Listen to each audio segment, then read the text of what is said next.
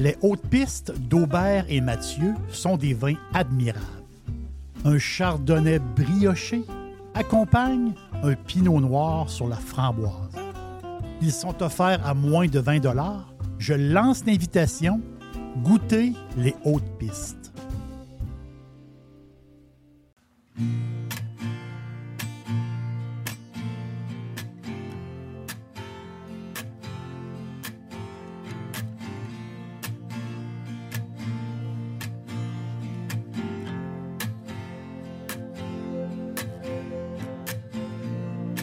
We don't follow any kings.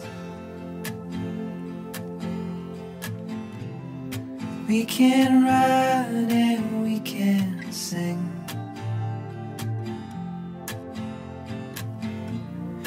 We don't talk about the things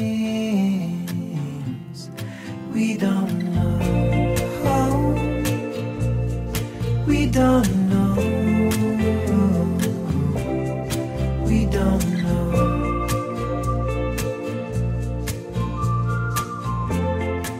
Les voyageurs québécois le savent. On est chanceux, on a des vols directs pour la ville de Bordeaux. On n'est pas obligé de passer par Paris. Donc ceux qui veulent aller visiter la grande région de Bordeaux, la belle ville bien sûr, mais toute la grande région de Bordeaux, la région viticole de Bordeaux, c'est extraordinaire. On a des vols directs et on est bien chanceux. La région viticole la plus connue au monde, mais c'est la région de Bordeaux et c'est l'appellation la plus consommée en France. Bordeaux doit sa réputation aux Anglais, c'est particulier, mais c'est une vieille histoire. C'est l'histoire on s'en va dans les années 1200. C'est l'histoire d'un mariage entre la princesse d'Aquitaine et le roi Henri III d'Angleterre. Le mariage a favorisé les vins de Bordeaux. Tout le jus partait de la région et s'en allait en Angleterre. Et pendant plus de 500 ans, les vins bordelais avaient le privilège de port. Ça veut dire quoi? Tout le jus qui partait du port de Bordeaux venait de la région de Bordeaux. Donc, ça a favorisé la connaissance. Les Anglais de l'époque et aujourd'hui, les Anglais connaissent très bien Bordeaux et le monde entier aussi. Mais il y a un paradoxe. Le monde adore Bordeaux, mais certains Français boudent les vins de Bordeaux. Il y en a qui disent qu'ils sont trop luxueux. Mais pourtant, il y a des vins de Bordeaux abordables. Mais je sais que on parle ici des grands crus, des bouteilles qui valent une fortune, des grands crus extraordinaires qui valent une fortune.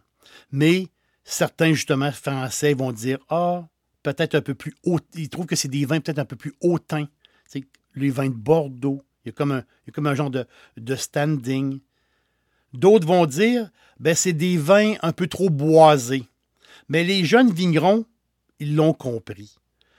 Euh, ils désirent depuis, une dizaine d'années, une quinzaine d'années, les, jeunes, les jeunes qui travaillent la vigne, ben, ils veulent faire des vins beaucoup plus fins, beaucoup plus élégants, si on peut dire. Et euh, ils réussissent très, très, très bien.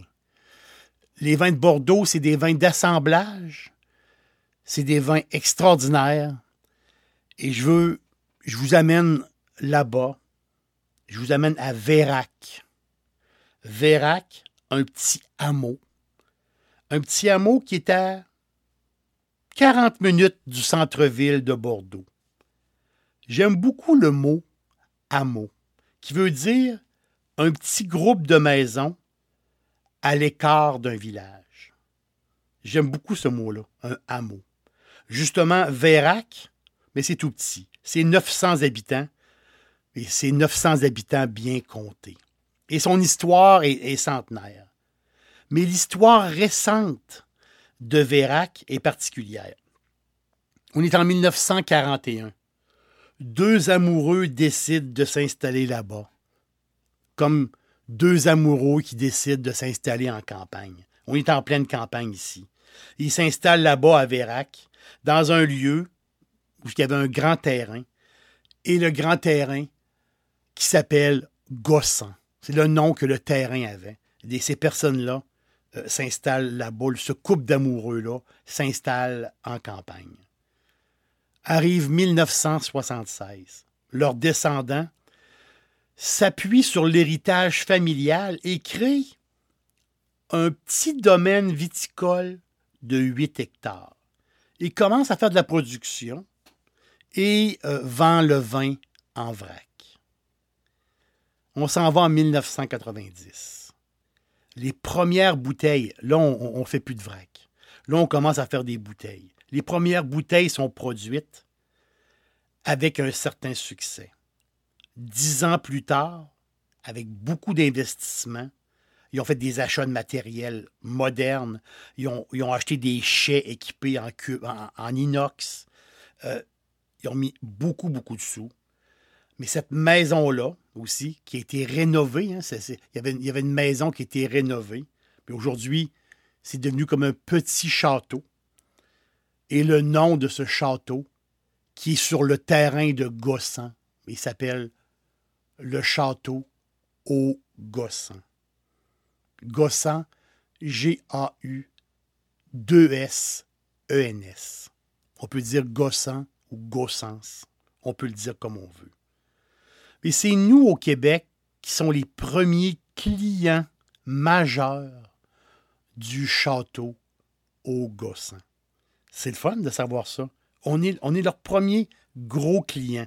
Aujourd'hui, ben, ils vont vendre, ils vendent dans, dans 19 pays à travers le monde. Il n'y a pas longtemps, il n'y a pas longtemps, en 2013, ils ont tout rénové. Il y a une nouvelle salle de dégustation au château au Gossan. Il accueille les visiteurs maintenant. 2015, ben c'est l'extase. Dixili, c'est mon poulet frit préféré. Chez Dixili Charlebourg, vous allez être reçu par une équipe formidable. Le restaurant offre beaucoup d'espace à l'intérieur comme à l'extérieur avec son vaste stationnement. Un poulet frit débordant de saveurs tout à fait extraordinaire. On vous attend à Québec, Dixilly, Charlebourg. Après un travail acharné d'un tout petit, d'une toute petite maison, d'un tout petit château, château de campagne, 2015, euh, mais c'est la médaille d'or. La médaille d'or au grand concours de Bordeaux. C'est incroyable. Ils sont inconnus. Et maintenant, depuis 2015, ils sont connus. 2017 arrive un désastre. 60% des parcelles de terrain ont eu du gel. Énormément de pertes. Mais l'équipe du château au Gossan ne se sont pas découragés. Et maintenant, le vigneron Hervé L'Huilier est reconnu comme, un maître. Il est reconnu comme un gars qui fait un travail très, très précis. Et le petit château du petit hameau font des Bordeaux extraordinaires et des Bordeaux, des grands crus, oui, et un Bordeaux supérieur qui est fantastique. Autour de Vérac, des noms célèbres, tout autour de Vérac. Des noms célèbres. Pomerol. On parlait des grands crus, justement. Saint-Émilion. Saint-Georges. Lalande. Et ce petit hameau-là, ben, il est très, très bien situé, juste là, à côté euh, des grands noms. Les Bordeaux, il faut comprendre une chose.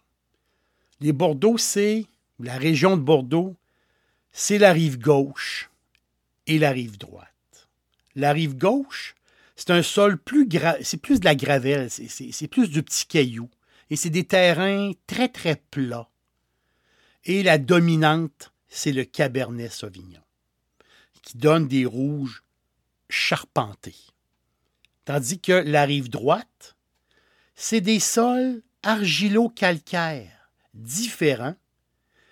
Des... C'est légèrement vallonné et il y a une dominante de merlot.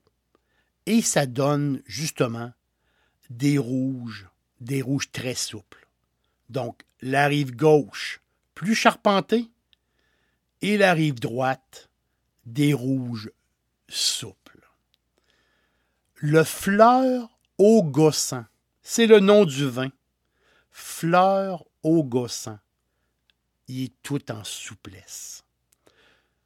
Il faut goûter ce Bordeaux. Il faut goûter ce vin-là. Vous allez l'adorer si vous, justement, si vous recherchez de la souplesse. C'est un boisé très fin. C'est du, c'est du fruit soyeux. C'est un Bordeaux supérieur qui peut même faire de la cave. On parle de au moins dix ans après le millésime. C'est très bien et quand même une bouteille abordable et tout à fait extraordinaire. On, a un vin équilibré. C'est un travail de maître. Tout est fin dans ce vin-là. Tout est, tout est fin, tout est parfait. Et même, on va y découvrir en finesse, justement, un peu de poivre. C'est fameux. Le fleur au gossant. C'est le château fleur au gossant. Je pense qu'il euh, je pense qu'il mérite une visite. Ça, c'est sûr. Bordeaux, c'est tout à fait extraordinaire. La rive droite, c'est 46 appellations d'origine contrôlée. La rive gauche, 14 appellations d'origine contrôlée. Il y a tellement à connaître de cette région-là que c'est tout à fait extraordinaire. Même les petits hameaux sont extraordinaires. L'aubergiste vous dit merci, merci d'être passé.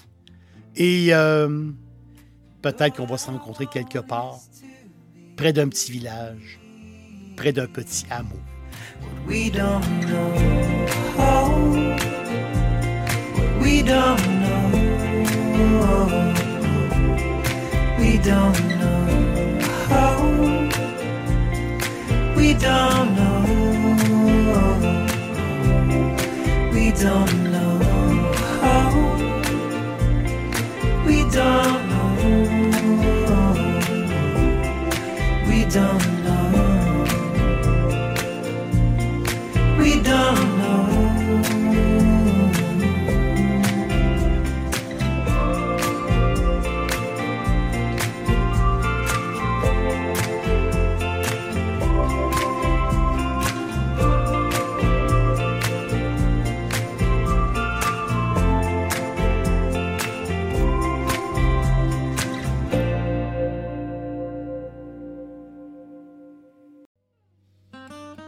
Les hautes pistes d'Aubert et Mathieu sont des vins admirables.